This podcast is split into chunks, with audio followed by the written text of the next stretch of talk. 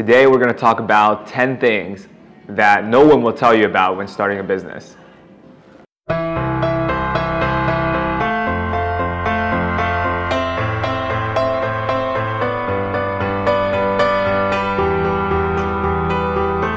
So the first thing, you really have to enjoy the process of operating this venture of yours. So whether it's a photography business of yours or you are starting a new restaurant, whatever it is, you really have to understand and also love what you do on a day-to-day basis. And this is not about, you know, just being passionate about the idea, but rather passionate about operating this for the next three to five years or maybe even longer you want to have this perspective of you know being able to solve these challenges and really being happy when fo focusing these daily challenges uh, that you will face when doing your startup. Number two, no amount of reading or advice from someone can prepare you from what it's about to come and what you will experience in your journey with your startup. From planning to execution to operation to raising capital, you will face so many challenges that you cannot imagine. Even when you have the most you know, meticulous business plan written out, you still will not be prepared for all of the challenges that come in every direction. And that's completely okay. You have to keep learning from your own and other people's mistakes. And that is part of the process. Number three, most people start a business to find financial freedom or independence, whether it's personal, financial, but most companies that I know and most founders I know are actually, they spend more time in their business than they would at a nine to five job. So you have to realize that you could be easily be spending more time, you have more bosses than you could imagine. Your bosses are not your customers, your bosses are your investors. And in fact, your team member, in my mind, you know, in the traditional sense of bosses, your team members are so crucial that you want to make sure that they are motivated and you guys have the same goals. So you have to, you know, cater to not just, you know, one manager. If you're working for someone else, you have to cater to your again customers, investors, your own team members, and all the third parties and affiliates and partners that you have to work with. And all these could technically be people you're responsible to, you're working with, and working for. So I like to think that when you are an entrepreneur, you don't have uh, one boss or one manager, but really a lot of different managers and a lot of people you're responsible to. So never go into thinking that when you start your own business, you never have to answer to anyone, because in fact, you'll be answering to a lot more people uh, than you would at a nine to five per se. So number four is it's very important for you to delegate as many things as possible, effectively and efficiently. What I mean is when I started the ad agency, I wanted to create websites, I wanted to run ads for as many accounts as possible without hiring anyone or having any team members to run it because I thought it would save me cost and I want to do that as, as much as possible before hiring. But little did I notice by not hiring the right project managers, I wasn't able to scale you know, when it comes to hiring, when it comes to sales, and I was stuck on this pattern where I'll be working you know, 12 hours a day servicing clients and closing sales myself without being able to increase uh, the revenue for the venture. And when you don't have delegation, when you don't have proper project managers, you become a one-man team and you you know you have so many hats on, and you're really not scaling. And it's okay in the beginning to have multiple hats, you know, to be the accountant, to be the bookkeeper uh, for your venture. But you will get to a point where you need to realize you need to hire the right team to help you scale. And also you will start to realize you will not no longer be the best in any of these fields. You will not be the best bookkeeper. You will not be the best project manager. There are people that are way more talented than you in that case. And for me, it's it was such an enlightenment for me when I started to realize you need to you know work with more talented people to put into your team to add them to your team so that you can scale uh, your venture. Five, marketing. It is so important for you to understand that building the best product or having the best craft in the world or the best offering that you have is not going to do anything if you don't have a proper marketing strategy that will able to bring customers, that will bring it, be able to funnel the, your leads into, you know, from your potential customers into customers and how to have a retention of these customers.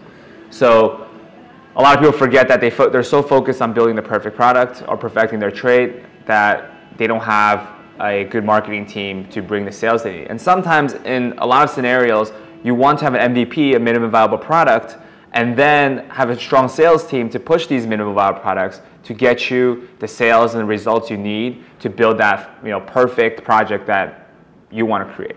For example, in my case, when we first started out one of the restaurant ventures, it was nowhere near where we want to create the final product or what we're creating today. But it was definitely, we would say, a beta version or an MVP, and then having a great marketing strategy behind it allowed us to you know, see the initial success for additional investors to invest in the project and help us scale. Again, marketing is so key to any venture you're doing, uh, and not only in restaurants or again, if you started at application, whatever it is, whether it's B2B or B2C, you need a proper marketing team to do that. So don't forget to put add that into your business plan and have a proper budget allocation uh, when you're creating your next startup. Number six, listen to your market. Sometimes we're so passionate about what we're creating, whether it's our product or our service, that we forget that at the end of the day, it's the customer who chooses to spend the dollar on your product or your service. So really focus on listening to the customers and stop trying to shove whatever you're creating down their throat. In fact, run a lot of customer research and data analytics even in the beginning or when you're creating a product or you're, when you're pivoting um, to constantly get that feedback you need uh, from the beginning to the end. You should always be constantly getting feedback uh, as much as possible. So in our restaurant ventures, we always get our feedback not only through you know, public social media platforms, via Facebook, Google reviews, Yelp reviews.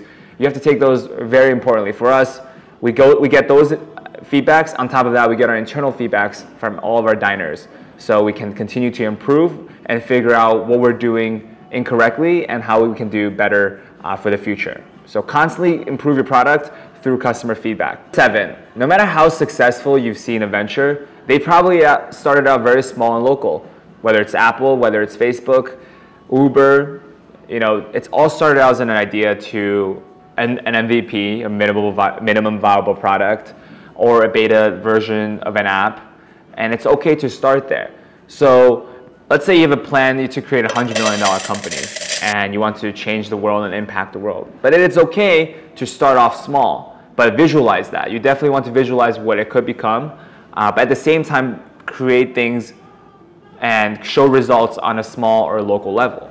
That is so important uh, in any venture that you're doing to be able to say to show results on a small scale.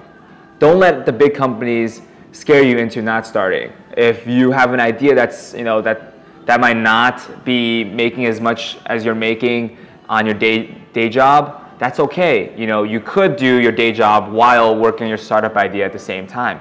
There's no nothing that should really stop you. Or if you don't have enough capital to build a big project you want, start small. Start with a concept to test it out. Start with a beta to test it out to see if people will purchase uh, the product that you create. And then you can scale from there. You get some feedback, again, feedback from customers, and then you can see how you can scale from there. Eight, ideas are worthless. The execution to see through your idea is so much more important than an idea in itself.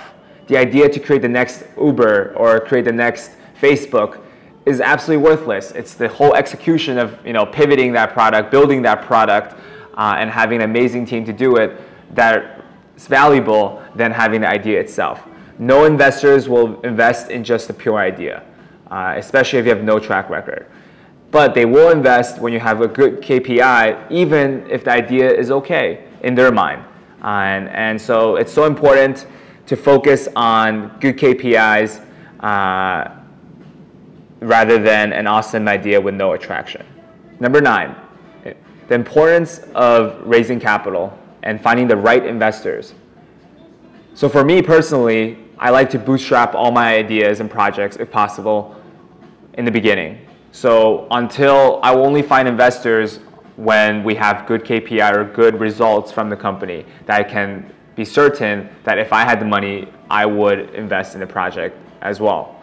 Uh, you want to find strategic investors that have the same time horizon as you, they have the same investment philosophy as you. You know, you want to make sure that you guys are aligned in that. I've learned that uh, in many ways as well, that without the right investors, you guys won't be great partners in this venture You know, some people want to be cashed out a lot earlier than what you would like to, and some people, you know, are on the same page as you. So you want to make sure you pick and choose the right investors that can bring value to your company and have the same um, understanding and philosophy as you. Or else, while you're trying to, you know, you're struggling to make a company survive, they're expecting you to 10x uh, their capital. If you have that type of discrepancy, you'll have a really hard time uh, building your startup and spending so much of your um, sweat every day and, and, and time and at the time so disappointing your investors. So you don't want that. You don't want to take any money that's offered to you, but you want to take